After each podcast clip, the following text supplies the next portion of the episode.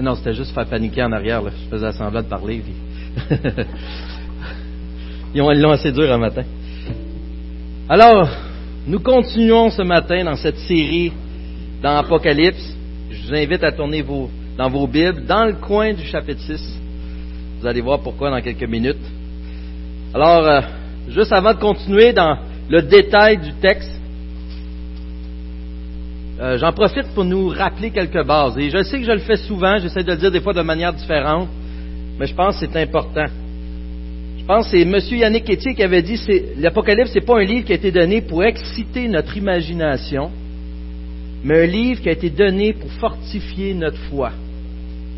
Pas longtemps de réfléchir encore. Ce n'est pas un livre qui a été donné pour exciter notre imagination, mais un livre qui a été donné pour fortifier notre foi. Notre tendance, c'est d'assouvir notre curiosité sans prendre le temps de voir le tableau principal. On veut interpréter chacun des petits détails au prix de perdre le sens général, le sens important. On regarde à l'arbre au lieu de voir la forêt. Je vous donne un exemple. À partir des questions que j'ai reçues sur Apocalypse 6, j'aimerais qu'on puisse mettre la première slide, première diapositive, je pense qu'on dit. On dit, voyons Steve, tu n'as même pas défini les chevaux et leurs cavaliers. Et là, on peut lire ensemble, je regardais, je vis apparaître un cheval blanc. Celui qui montait avait un arc, une couronne lui fut donnée, il partit en vainqueur pour remporter la victoire. Imaginez qu'on commence à appliquer ce que je viens de vous dire, qu'on regarde à l'arbre au lieu de la forêt, là où qu'on peut se perdre. On se met à étudier ensemble ce que veut dire ce verset. Qu'est-ce que le cheval blanc? Et son cavalier. Alors certains diront, euh, est-ce que c'est Christ? Ou est-ce que le cavalier c'est l'antéchrist? Ou encore est-ce que ce sont représentations des forces du mal? Eh bien, plusieurs diront c'est Christ, car depuis le début de la lettre, qui est vainqueur? C'est Christ. On voyait, euh, vous serez vainqueur, mais ultimement, à cause que celui qui a vaincu, mot pour mot, au chapitre 5, c'est Christ. On voit, il y en a qui vont dire au chapitre 19-12, on voit Jésus arriver sur un cheval blanc et, il est vainqueur. Donc c'est Christ. Cependant, dans le contexte immédiat, ça fait super bizarre. Et surtout quand on comprend la relation qu'ont les quatre premiers sauts, la dépendance des uns envers les autres. De plus, il y a une différence qui ne paraît pas dans certaines traductions entre la couronne au verset 2, qui est donnée ici, et le diadème que porte Jésus au chapitre 19. En plus, dans le reste d'Apocalypse, le mal est représenté comme victorieux. À plusieurs endroits. Exemple, chapitre 13, verset 7, concernant la bête, il lui fut permis de faire la guerre aux saints et de les vaincre. Nous savons que dans le livre de l'Apocalypse, le faux prophète, faux prophète, la bête et Satan, ils sont comme l'anti-trinité qui essaye d'imiter la Sainte Trinité. Alors maintenant qu'on vient de voir certaines possibilités, des petites explications seulement, on a juste frôlé le premier cheval. Qu'est-ce qu'on a retenu? Bien, qu'est-ce que Dieu voulait nous transmettre de général dans cette section? Nous l'avons regardé à l'arbre, mais on a perdu la forêt. On s'est enfargé d'un fleur du thé. Le but de la section du chapitre 6 est de nous dire que les jugements permettent aux saints d'être sanctifiés, comme on l'a vu, mais en même temps servent de jugement au reste du monde. Donc même ceux qui se prétendent chrétiens, qui font partie de l'Église visible comme on est aujourd'hui, eux aussi reçoivent les jugements, tandis que les enfants de Dieu sont encouragés parce que Dieu est en train de faire quelque chose dans les persécutions. On a un deuxième problème aussi. Notre autre problème, c'est au niveau théologique. Comment on comprend la Bible, comment on comprend Dieu, comment on comprend les relations euh, à travers tout cela, ces différents thèmes. On est atteint du syndrome de Cotard. Est-ce que vous connaissez? Est-ce qu'il y en a qui connaissent ça? Je ne savais même pas que ça existait. C'est une forme de trouble de santé mentale qui pousse certains même à croire qu'ils sont morts quelque chose. Donc, il y en a qui croient qu'il y a des parties d'eux qui pourrissent, puis il y en a qui jusqu'à croire qu'ils sont morts, qui vont visiter une femme qui est atteinte de cela et visiter un cimetière pour être parmi les siens. Euh, donc, c'est à ce point-là, c'est triste. Mais cette maladie sert souvent d'analogie dans les débats apologétiques. Pourquoi? Voici l'exemple classique. Le gars, il pense qu'il est mort. Il va voir son médecin, il dit Médecin, je suis mort. Le médecin, il dit OK pourtant tu me parles, euh, des mouvements, euh, comment tu peux expliquer que tu es mort? Non, mais on sait très bien que même après la mort, on peut avoir, euh, à cause des nerfs, des, certaines impulsions. Tu vois, mais regarde, je prends tes signes vitaux, et ils sont là, mais qu'est-ce qui me dit que tu les interprètes bien, ou que c'est les miens d'ailleurs? Là, le médecin réfléchit, qu'est-ce qu'on va faire?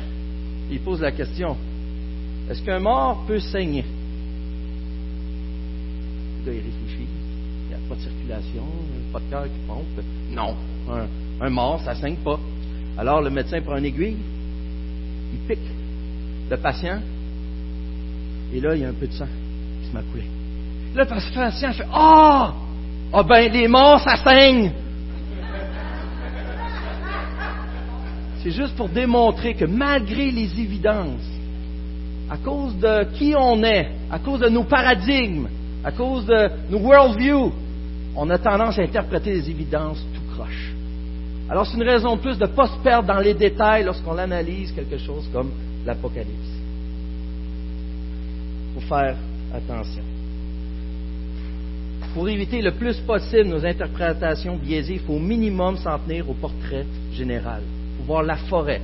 Et dans cette série, c'est ce qu'on essaie de faire. Mais nous savons que nous avons nos lunettes, nous aussi. Et on essaye le moins possible de les exposer, mais c'est difficile dans certaines euh, conditions.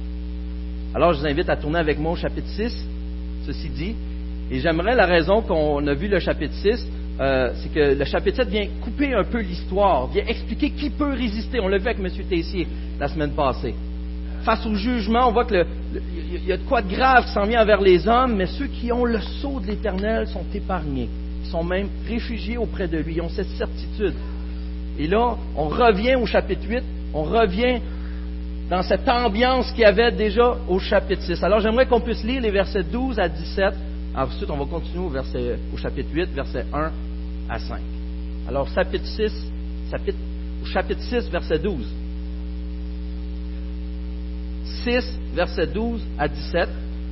Et on va sauter le chapitre 7, on va tout de suite aller au chapitre 8 ensuite. Alors, je regardais quand l'agneau ouvrit le sixième seau. Il y eut un grand tremblement de terre. Le soleil devint noir comme un sac de crin. La lune entière devint comme du sang. Et les étoiles du ciel tombèrent sur la terre comme les figues vertes de figuier secoué par un vent violent. Le ciel se retira comme un livre qui enroule, et toutes les montagnes et les îles furent écartées de leur place. Les rois de la terre, les grands, les chefs militaires, les riches, les puissants, et tous les esclaves, et les hommes libres se cachèrent dans les cavernes et dans les rochers des montagnes. Ils disaient aux montagnes et aux rochers, tombez sur nous, et cachez-nous loin de celui qui est assis sur le trône et loin de la colère de l'agneau. En effet, le grand jour de sa colère est venu. Qui peut résister? Chapitre 8. Quand l'agneau ouvrit le septième seau, il y eut dans le ciel un silence d'environ une demi-heure. Puis je vis les sept anges qui se tiennent devant Dieu. Sept trompettes leur furent données. Un autre ange vint et se plaça vers l'autel, tenant un encensoir d'or. On lui donna beaucoup de parfums afin qu'il les offre avec les prières de tous les saints sur l'autel d'or qui est devant le trône. La fumée des parfums monta dans le main, de la main de l'ange devant Dieu avec les prières des saints. L'ange prit l'encensoir, le remplit du feu de l'autel et le jeta sur la terre. Il y eut alors des coups de tonnerre, des voix, des éclairs et un tremblement de terre.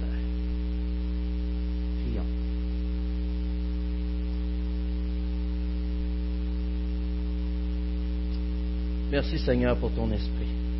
Merci Seigneur parce que c'est ta puissance, c'est ta parole qui peut parler au-delà de ce que je pourrais dire.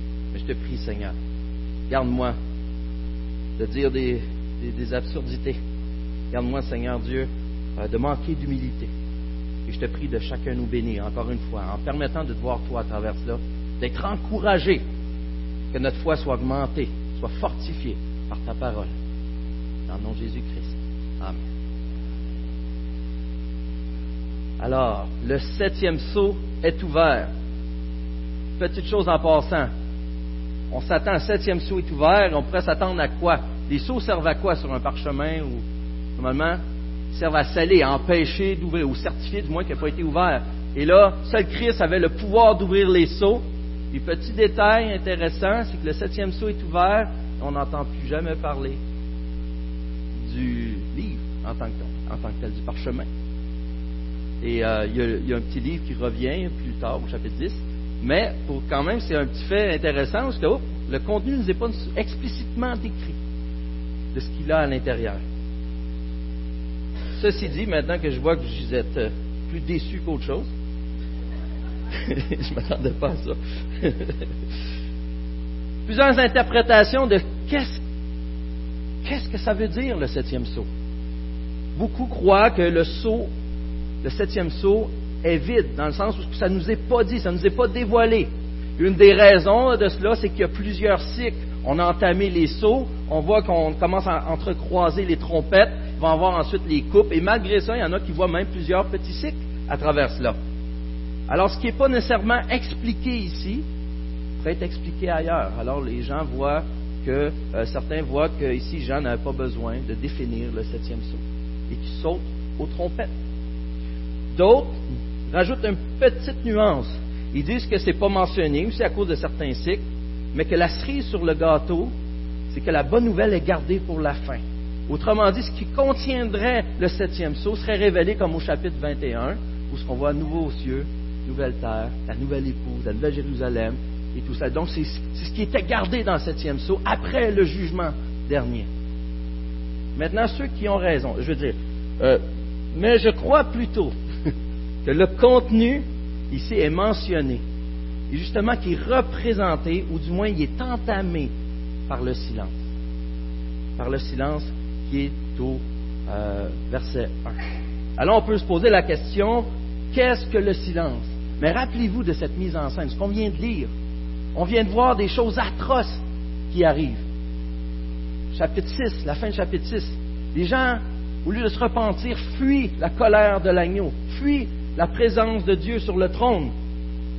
Ne sont pas la repentance. On se rappelle, seule la grâce de Christ mène à la repentance. Et à travers toutes ces choses atroces, enfin le septième saut est ouvert. Et normalement, qu'est-ce qu'on pourrait se dire? C'est qu'est-ce qui va arriver encore de pire? Car il y a comme des. Ça s'est déclenché depuis le début des sauts. On voit des choses qui arrivent, les, jugements sur la terre. Et là, qu'est-ce qui peut arriver encore de pire? Et là, le suspense continue. Et on voit qu'il y a un silence. une mise en scène. On se rappelle que c'est un drame. Il y a un silence. Un silence d'environ une demi-heure. Qu'est-ce que ça veut dire, ce silence? Si je regarde à ma première idée, ça serait que ça me fait penser aux scènes de film au ralenti après un désastre. Vous savez, il est arrivé une explosion quelconque, là tu vois le personnage principal arriver, regarder ce qui se passe, une musique, presque pas de musique, là on fait juste constater les dégâts. Il y a un silence il y a de quoi de lourd qui est là. Et c'est la première tendance que j'aurais à penser. C'est comme une pause dans le drame qui se déroule avant la touche finale. Certains disent que même c'est la période où les chants qu'on a vus, les louanges qui sans cesse sont donnés par les êtres vivants et, et tous les êtres, la terre qui adore Dieu lui-même, cessent un moment afin que Dieu parle. Ils disent qu'ils vont suivre. D'autres encore croient que ce silence, ce serait justement que toutes ces louanges cessent afin que la prière des saints soit entendue. Je vous avoue que vous avez le droit d'être en désaccord avec une ou l'autre des positions dans ces détails.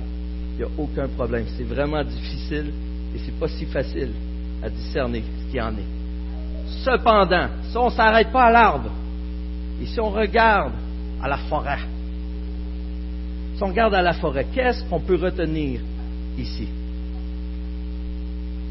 Qu'est-ce qui est sage de faire dans ces cas-là pour comprendre ce qu'est le silence? Dans tous ces cas, comme on le dit depuis le début, c'est d'aller voir dans l'Ancien Testament à quoi le silence était-il attribué. Et voyons quelques exemples ensemble. Psaume 115, 17. Prochaine diapositive. Ce ne sont pas les morts qui célèbrent l'Éternel, ce ne sont pas ceux qui descendent dans le monde du silence. Psaume 31, 18. Éternel, que je ne sois pas déçu quand je fais appel à toi. Que les méchants le soient, eux, qui soient réduits au silence dans le séjour des morts. Cela voudrait dire, si on comprend un peu ces versets, que ceux qui sont ennemis de l'Éternel sont sans voix durant leur jugement, devant, devant ce qui leur est demandé d'aller.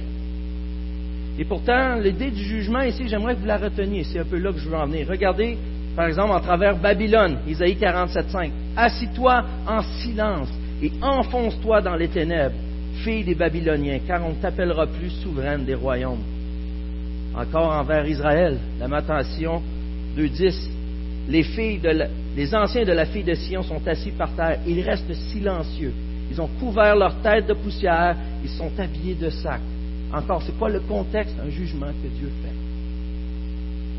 Au sens plus large, Habakkuk 2.20, l'Éternel, lui, est dans son Saint-Temple. On va voir un peu l'allusion des versets 300 à 5. Dieu, la vision de ce qui se passe autour du temple. Ils restent silencieux. Ils ont couvert leur tête. non, Que toute la terre fasse silence devant lui. On voit la même chose dans Zacharie 2.17. Ce qui est sûr, si on regarde le portrait général de ce que pourrait dire le silence, c'est surtout associé au jugement. Surtout associé au jugement. Il y a un grand jugement. Une déclaration face à une action de Dieu. On sait aussi pour un demi-temps, une heure. L'heure revient, il est maintenant l'heure. Mais pourquoi la demi? Qu'est-ce que ça veut dire? L'utilisation apocalyptique de moitié ou de demi ici, dans les désignations, dans le fond, dans ce qui est des chiffres numériques de temps. Ailleurs dans l'Apocalypse et dans Daniel, confirme que le nombre ici est une période, dans le fond, de crise et de jugement. Et ceux qui veulent les versets, je peux vous les, donner, je n'ai pas pensé les lire. Alors, le septième sceau, je crois, n'est pas vide. Il n'a pas besoin d'être rempli avec les sept trompettes. Non, c'est le contenu du jugement de Dieu, ou du moins une spécification de ce jugement, comme on va le voir un peu plus loin on voit que Jean revient avec la vision qu'il a eue sur le jugement, mais il donne un autre angle. Il nous permet de voir autre chose à travers cela, d'où on va tirer une bénédiction ce matin. Mais avant d'aller un peu plus loin, j'aimerais qu'on réfléchisse quand même, parce que quand même seulement deux ou trois euh, thèmes principaux dans ce texte, mais sur l'aspect du silence. Avez-vous remarqué notre malaise face au silence? C'est simple, on est à la maison, on ouvre la TV, même si on ne la regarde pas. Va avoir une ambiance. J'en connais qui vont se coucher, qui mettent la radio. Ou regardez moi comment je me sens au repas du Seigneur quand personne ne parle. Qu'est-ce qui se passe? On dort dessus? On se faisait être en prière. Et là, j'ai des doutes. Qu'est-ce qui se passe? Pourquoi j'ai ces pensées-là? On n'est juste pas habitué. On n'aime pas le silence. On est mal à l'aise avec ça. Et pourtant, quand il manque d'électricité, on est bien. Vous remarquez quand le il s'en va, le tiraliste, il on est si bien dans le silence. On a un temps privilégié dans des moments de silence. On est appelé à s'arrêter. Je pense que c'est le psaume 47. S'arrêter et sachez que je suis l'éternel. D'aller méditer sur qui il est. Je pense qu'on a un rappel ce matin. Notre Dieu est là. Tu l'aimes, que tu l'aimes pas, il est à considérer. Il est même à adorer. Il nous a créés pour l'adorer. Peut-être ce matin, juste à l'idée d'arrêter, penser vraiment, tu serais tout seul. Imagine-toi, tu fermerais tes yeux, tu dis, OK, Seigneur, tu es là. Qu'est-ce que j'ai à dire? Est-ce que c'est une crainte malsaine que tu as? Est-ce que tu joues un jeu d'être un enfant de Dieu? Est-ce que vraiment tu vas près de lui? Est-ce que tu t'attends à lui? Des fois, on prend pour acquis cette relation qu'on a avec Dieu. Ah oui, elle est précieuse. Oui, je veux prier, puis je crois qu'on loue le matin, euh, comme on l'a fait ce matin, j'ai aucun doute. Mais si tu veux vraiment savoir la valeur d'une minute, vous avez sûrement déjà entendu ça, demande à quelqu'un qui vient de perdre un être cher. La valeur d'une minute, c'est quoi? Quelle est la valeur de votre salut? Quelle est la valeur de votre relation avec Dieu? Quelle est la valeur de son amour? Quelle est la grandeur de son amour? Quelle est la grandeur de ce Dieu qui a donné sa vie pour nous? C'est toujours bon de prendre le temps d'y réfléchir. Vous verrez, si vous en faites l'exercice, vous allez terminer en adoration ou en rébellion. Le silence ici dans le texte est à cause du jugement de Dieu. Ça signale ce jugement. Mais un jugement qui contient quoi C'est quoi cette section-là? Et c'est là qu'on j'aimerais qu'on puisse regarder un peu à la structure. Regardez après le verset 1, après ce silence, on voit le verset 2, je vis les sept anges qui se tiennent devant Dieu, sept trompettes leur fut donnée. Ensuite, si vous arrêtez de lire là, vous dites c'est quoi qui devrait arriver au verset 3. Les sept anges, sept trompettes leur furent données. On s'attend à quoi? Maintenant qu'on connaît un peu l'histoire des trompettes, on s'attend à ce qu'on nous dise c'est quoi qui va arriver après chacune des trompettes. Mais vous remarquez ici, c'est pas ce qui arrive. Ça n'arrive pas avant le, verset 6. Au verset 6, on voit puis les sept anges qui avaient les sept trompettes se préparèrent en en sonner. C'est pas encore fait. Alors il y a quoi qui se passe entre les deux? Et comme vous savez, dans le monde euh, des chrétiens et l'étude de la Bible, il y a plusieurs versions. Comme d'habitude, je vais vous dire la meilleure à la fin. Non, ici c'est vraiment plus difficile que ça n'a de l'air. Pour être sage, encore une fois, si on regarde à l'arbre, c'est plus difficile. Lorsqu'on regarde à la forêt, on va être rassuré. Mais si on veut voir un peu l'arbre à travers ça, remarquez que si on plaçait le verset 2 à la place du verset 5, à quel point les choses couleraient un peu mieux. Ce que je vais faire, je vais relire, je vais sauter le verset 2, je vais l'insérer à la place du verset 5, à la fin. Quand l'agneau ouvrit le septième sceau, il y eut dans le ciel un silence d'environ une demi-heure. Un autre ange vint, il se plaça vers l'autel, tenait un encensoir d'or. On lui donna beaucoup de parfums afin qu'il les offre avec des prières de tous les saints sur l'autel d'or qui est devant le trône la fumée des parfums montant de la main de l'ange devant Dieu avec des prières des saints. L'ange prit l'encensoir, le remplit du feu de l'autel et le jeta sur la terre. Il y eut alors des coups de tonnerre, des voix, des éclairs et un tremblement de terre. Puis je vis les sept anges qui se tiennent devant Dieu. Sept trompettes leur furent données. Puis les sept anges qui avaient les sept trompettes se préparèrent en enseignant. Avez-vous remarqué? Ça fait très. On est-tu euh, le droit de modifier la Bible comme ça? Non. Mais certains commentateurs ont essayé de trouver, avec des manuscrits, essayé de trouver des moyens, que peut-être les scripts s'étaient trompés, qu'ils avaient mis le verset 2 trop tôt, le 5 à l'envers, pour nous autres, je ne sais pas. Euh, mais cependant, je ne crois pas ici. Je crois que c'est vraiment voulu de Dieu que le verset 2 soit là. Et d'ailleurs, c'est un peu la relation qu'on voit un peu plus loin au chapitre 15. C'est un verset c'est une section de 3 à 5 qui sert de transition. Les versets 3 à 5 servent de transition. Ils servent en même temps à fermer les seaux et comme introduction aux trompettes. Ils servent aux deux. Et je vais essayer de vous démontrer pourquoi. Certains prétendent, entre autres, qu'à partir du verset 2, c'est l'introduction des trompettes. On pourrait le lire de telle manière. Mais quand même, j'aimerais insister sur le fait que je crois que c'est relié quand même euh, avant. Pourquoi? Entre autres, on voit que le thème de jugement est encore là. Comment on sait ça? Regardez au, verset 5. Il y eut alors des coups de tonnerre, des voix, des éclairs et un tremblement de terre. Est-ce que c'est quelque chose qui vous est familier? Est-ce que c'est un refrain que vous commencez à entendre dans l'Apocalypse Si vous vous en rappelez pas, on l'a vu premièrement au chapitre 4 au verset 5. Du trône sortaient des éclairs, des voix des coups de tonnerre. Devant lui brûlent sept lampes ardentes qui sont les sept esprits de Dieu. On voit déjà que c'était mentionné. Et ça, ça devrait sonner avec nous avec, avec Exode. Je ne me trompe pas, c'est Exode 19. Parce que devant la montagne, il y avait ce même genre de manifestation. Qu'est-ce que ça voulait dire, ces manifestations-là? C'est une théophanie qu'on appelle la présence de Dieu. On dit qu'il est représenté. D'ailleurs, si on regarde les trompettes et même les coupes, et vous regardez les plaies d'Égypte, donc ce qui sort de l'Exode, c'est très similaire en plusieurs points. Et ça, ça va être la job de Stéphane de vous le montrer la semaine prochaine. Et donc, on voit que le, contexte de l'Exode peut très bien ici être en tête. Mais on voit aussi, on se permet de dire c'est encore dans le jugement, mais le jugement dernier qu'on pourrait dire, car on voit ça à la fin de chaque cycle. Ici, ça termine si on veut les sauts. Si on voudrait voir à la fin des trompettes, euh, verset 11, 19, au chapitre 11, 19, pardon, alors le temple de Dieu qui est dans le ciel fut ouvert et l'arche de son alliance apparut dans son temple. Il y eut des éclairs, des voix, des coups de tonnerre, un tremblement de terre, une forte grêle.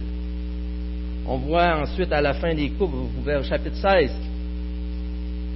euh, verset 18, il y eut des éclairs, des voix, des coups de tonnerre et un grand tremblement de terre tel qu'il n'y en avait jamais eu de pareil depuis l'homme est sur la terre. On voit que c'est un refrain qui revient et comme par hasard, ça se trouve à la fin de chacun des cycles ou de plusieurs des cycles. Bien sûr, on ne peut pas se permettre de faire de corrélation directe. Il n'y a pas une théorie que j'ai vue où ce que tout fit parfaitement. On ne peut pas dire premier saut, première trompette, euh, deuxième saut, deuxième coupe, troisième saut. On ne peut pas tout relier ensemble. Par contre, on voit très bien qu'il y a des schémas comme ça ici qu'on voit qu'à la fin, Dieu se manifeste. Et c'est le Dieu qu'on voit au chapitre 4, celui qui est, vous en celui qui est dur d'accessibilité, celui qui mène tout. Et le chapitre 5 qui ramène, dit non, c'est vraiment lui qui mène, c'est le seul qui est digne d'ouvrir les seaux, et c'est lui qui appelle tous les jugements. Et c'est ce pourquoi je crois et ici, c'est encore une question dans la section de jugements qui sont sur la terre, particulièrement par rapport au jugement dernier. Je, quand je dis jugement dernier, si je ne parle pas de l'ascension, on s'imagine le jugement dernier, c'est lorsqu'on va passer en cours et là qu'on va être jugé coupable ou non coupable. Euh, en tant qu'enfant de Dieu, on sera non coupable. Des fois, on se l'imagine comme cela. C'est pas ça que je veux dire aussi. Mais le, jugement dernier, lorsque Dieu, ça fait partie des événements. Vous avez rappelé que l'Apocalypse, ça démontre des événements qui sont entre la première venue et la deuxième venue de Christ. Et là-dedans, il y a plusieurs spectres qui sont élaborés. Alors, une des choses qu'on voit ici, on voit la fin encore d'un cycle. Mais ce qui est intéressant à travers tout cela, pourquoi on croit que c'est relié à ce qui est avant? On voit au chapitre 6, versets 12 à 17, on voit qu'il y a des jugements très durs. Il y a des choses difficiles qui sont mentionnées. On voit qu'on attribuait à, qui semble fatale. On voit que les astres, la terre, tout a été ébranlé, voire détruite. Il serait difficile de réconcilier, entre autres, avec les trompettes, que juste une partie soit détruite, lorsqu'on voit que le chapitre 6 a déjà été détruit au complet. Cependant, malgré ces allusions, on voit au chapitre 8 encore, comme on l'a vu, c'est encore, à cause du silence, on voit que c'est encore l'idée de jugement qui est là. Mais ici, selon moi, que veut dire que veut dire Jean en nous montrant ce petit paragraphe, cette transition? Pourquoi il est là? Si c'est une transition, à quoi qui sert? Une transition, pas une transition, mais une transition, à quoi qui sert? On voit que le thème ici, du verset 3 à 5, un thème commun, c'est les prières des saints. Où on a vu déjà la prière des saints avant? On l'a vu au chapitre 5, verset 8, je crois. J'ai pris le livre, les quatre êtres vivants, les quatre anciens se prosternèrent devant l'agneau. Chacun tenait une arpe et ses coups d'or remplis de parfums qui sont les prières des saints. On voit ici qu'il y avait les représentants des saints qui amenaient des choses à Dieu. Mais on voit au au chapitre 6, de 9 à 11, on voit encore les prières des saints qui reviennent. Au verset 10, ils crièrent d'une voix forte, Jusqu'à quand, Maître saint et véritable, tarderas-tu à faire justice et à venger notre sang sur les habitants de la terre? on savait que Dieu avait dit quoi? Ah, pas de suite. Pas de suite. C'est pas tout le monde qui est rentré. C'est pas tout le monde. Et là, on comprend avec tout ce qui se déverse, tout, ce qui se déverse sur la terre au verset 12 à 17, c'est là qu'on croyait qu'on voit le jugement dernier s'avancer sur la terre. Qui pourrait résister? Chapitre 7, ceux qui sont sous le sceau de Christ.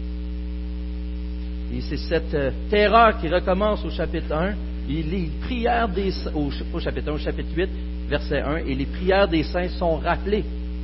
au verset 3, un autre ange vint, il se plaça vers l'autel, tenant un encensoir d'or. On lui donna beaucoup de parfums afin qu'il les offre, avec les prières de tous les saints sur l'autel d'or qui est devant le trône la fumée des parfums monta de la main de l'ange devant Dieu avec les prières des saints. quelle est la conséquence de cela? L'ange prit l'encensoir, le remplit du feu de l'autel et le jeta sur la terre. Quelles étaient déjà les prières des saints? Jusqu'à quand? Et là, on dirait, Seigneur répond, il prend ces prières-là, il jette encore sur la terre. Et là, on voit la théophanie. Il y a alors des coups de tonnerre, des voix, des éclairs, il y a un tremblement de terre. Voici pourquoi on est encore, selon moi, dans le même thème. Ici, il y a une précision sur l'effet des prières des saints, sur comment Dieu les écoute et comment Dieu les exauce. Alors, en quoi cette section sert de transition? Elle permet de nous expliquer comment les fléaux, autres les quatre premiers, bien sûr, comment Dieu répond aux prières qu'il envoie. Mais il permet aussi d'expliquer peut-être que les six trompettes, voire les sept, sont aussi une réponse à ces prières-là. Donc il sert autant pour clore les sept sceaux que pour ouvrir les trompettes. On voit que les fléaux qui arrivent à travers les, trompettes, dans le fond, sont une réponse également aux prières des saints. À cause de ce pattern qu'on voit au chapitre 15, aussi qu'on va revoir lorsqu'on sera rendu là, c'est pourquoi je crois que c'est une explication la plus plausible. Encore là, ici, c'est un texte difficile pour cela. Il peut avoir des, euh, des nuances. Cependant, si on regarde, si on regarde à la forêt, au lieu de regarder à l'arbre, qu'est-ce qu'on apprend? Mais comme je l'ai dit, justement, Dieu écoute les prières des saints.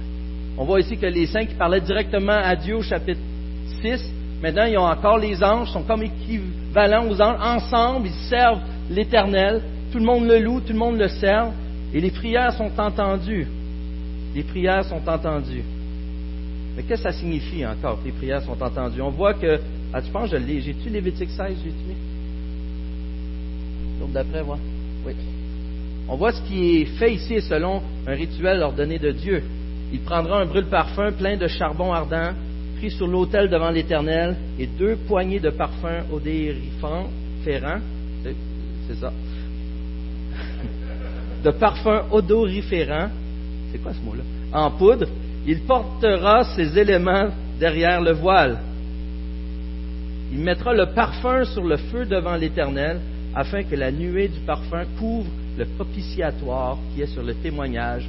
Il ne mourra pas. Beaucoup de mots. Au je vous laisse l'évaluer.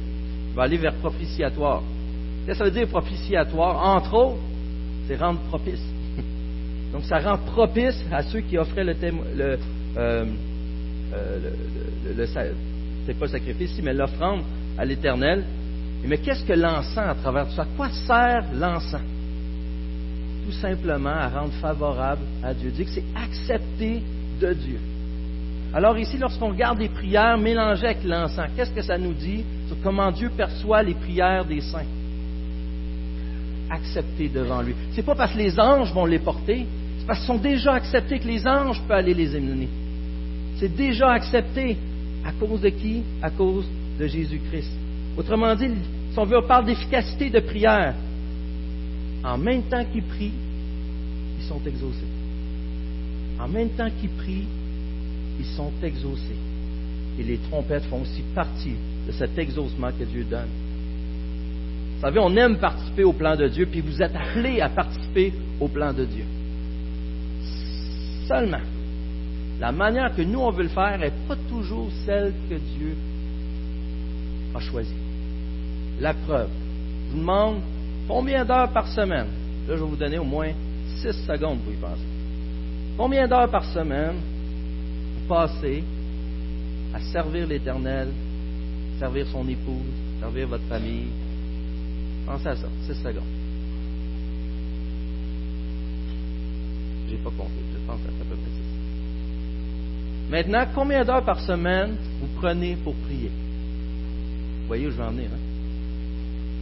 Vous voyez où je vais en venir? Ici, l'emphase, elle est mise où? Les actions, il y a même des jugements, il y, a, il y a une vengeance qui est sainte à cause de la justice de Dieu, qui est donnée à cause le nom de Dieu a été bafoué, il exauce les prières, mais c'est qui qui fait l'action? C'est Dieu. Mais est-ce que les saints ont participé à cela? Oui. De quelle manière? En priant. De quelle manière on veut participer, nous? Ah, C'est bon, si vous dites en priant, ça commence à rentrer, mais en pratique, pas convaincu que c'est ce qu'on fait. Voyez-vous un peu l'importance de la prière? L'importance de la prière parce que Dieu l'a décidé ainsi. Dieu a choisi cela. Éphésiens 5.2, je pense que je n'ai pas le verset. J'ai pas le verset.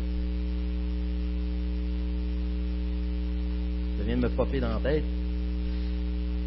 Euh, soyez donc imitateurs de Dieu puisque vous êtes ses enfants bien-aimés. Vivez dans l'amour en suivant l'exemple de Christ qui nous a aimés, qui s'est donné lui-même pour nous comme une offrande et un sacrifice dont l'odeur est agréable à Dieu. Et voilà pourquoi nos prières sont déjà amenées devant Dieu, à cause de ce sacrifice que Christ a fait. Alors qu'est-ce qu'on peut faire pour participer au plan de Dieu? La première habitude qu'il faut développer, enlever les clichés. On les sait tous, quand, quand l'homme agit, l'homme agit, c'est ça, et quand l'homme prie, Dieu agit. C'est vrai, mais on demeure là encore là. C'est comme, c'est quoi la valeur, c'est quoi la préciosité d'une minute de demander à quelqu'un qui a perdu un être cher? Quoi la préciosité de la prière? Le savez-vous vraiment? Je vous invite à aller goûter parce que Dieu, lorsqu'on regarde la forêt, on voit qu'il bénit. Il a pris le temps de faire une section qui, qui démontre que sa justice s'accomplit même à travers les prières des saints. On participe vraiment dans le plan, dans le ça c'était le parchemin, dans le décret que Dieu a fait pour les jugements et pour la rédemption. On voit qu'on participe à travers nos prières. Ça a un impact. Ça marche. Mais ça ne marche pas à cause qu'on prie tant de fois par jour, ou qu'on a telle intensité, ou qu'on y croit vraiment. Ça marche à cause d'à qui qu'on prie c'est à Dieu, l'éternel Dieu. C'est parce qu'on le prie lui, qu'à travers notre relation, on développe à travers lui. On remarque les fruits qu'il développe en nous. Et si on met un peu plus loin, on apprend comment prier. Vous vous rappelez que les disciples ont demandé à Jésus comment prier Quelque chose, hein? Ils sont avec Jésus, c'est comment on fait? Ils le voient tout le temps. On a besoin. Dieu, Jésus, je vous invite à aller voir ça.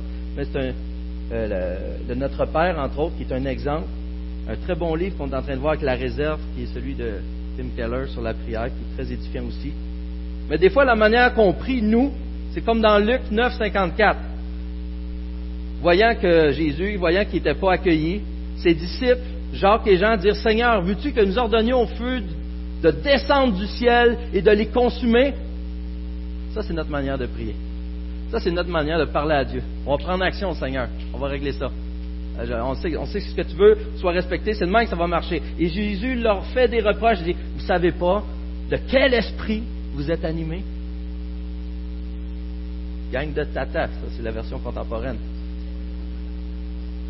D'un autre côté, on a cette prière dans Jacques 5, 16. Avouez-vous donc vos fautes les uns les autres et priez les uns pour les autres afin d'être guéris. La prière du juste agit avec une grande force lorsque c'est l'humilité. Voyez le contexte d'humilité, s'avouer les fautes les uns les autres. On commence. On commence par toi. Non, vous, hey, ça n'en prend d'humilité faire ça. C'est une joke. J'en ai, il y en vont regarder les yeux C'est une farce. vous voyez l'humilité que ça prend faire ça? Crois pas qu'on est appelé à faire ça en grand groupe comme ça. Avoir euh, au moins un à un avec certaines petites personnes, deux, trois, des triades, ce genre de choses-là, ça peut être très bénéfique. Mais à travers cette humilité-là, la prière du juste, à cause de Christ, agit avec une grande force. Comment prier? Rechercher. C'est ce qui nous apprend notre Père. Rechercher qui est Dieu en premier. Et ensuite, lorsqu'on va l'adorer, nos désirs vont s'accorder avec sa volonté. Comme ici, la prière des saints est avec la volonté de Dieu. Et Dieu exauce. Et on est gagne à tout point. Encore, je termine avec ça. Considérez encore une fois ce matin l'avertissement que nous avons. Appartiens-tu à Jésus-Christ?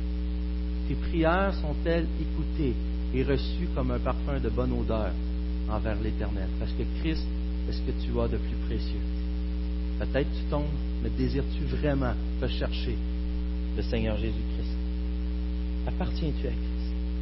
Réalisez-vous réalisez aussi à quel point que tout cela, à travers ce message que nous avons, à travers ces jugements, à quel point Dieu recherche absolument cette relation avec vous? À travers les avertissements qu'il leur a donnés, à travers les jugements qu'on voit, à travers les, situations qu'on subit, à travers les persécutions, êtes-vous réconforté de voir quel point Dieu vous poursuit?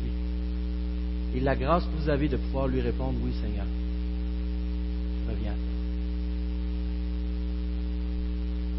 que la relation soit bonne ou mauvaise, il est temps de considérer l'œuvre du Seigneur. Et l'œuvre du Seigneur, c'est repens-toi, délaisse ton péché et va trouver la paix auprès de ton Dieu. Et n'allez surtout pas croire que Dieu ne répond pas aux prières. S'il vous plaît, n'allez pas croire parce qu'on prie et qu'il y a quelque chose qu'on ne voit pas les fruits pour l'instant. Que le Seigneur n'est pas à l'écoute.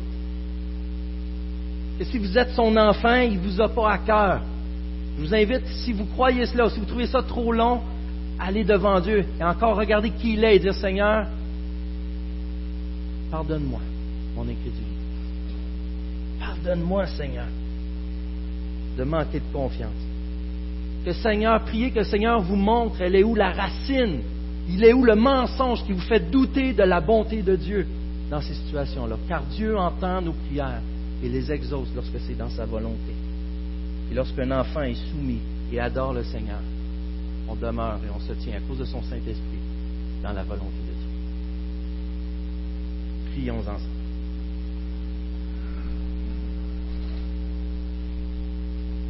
Tendre Père, je veux te remercier pour ta grâce.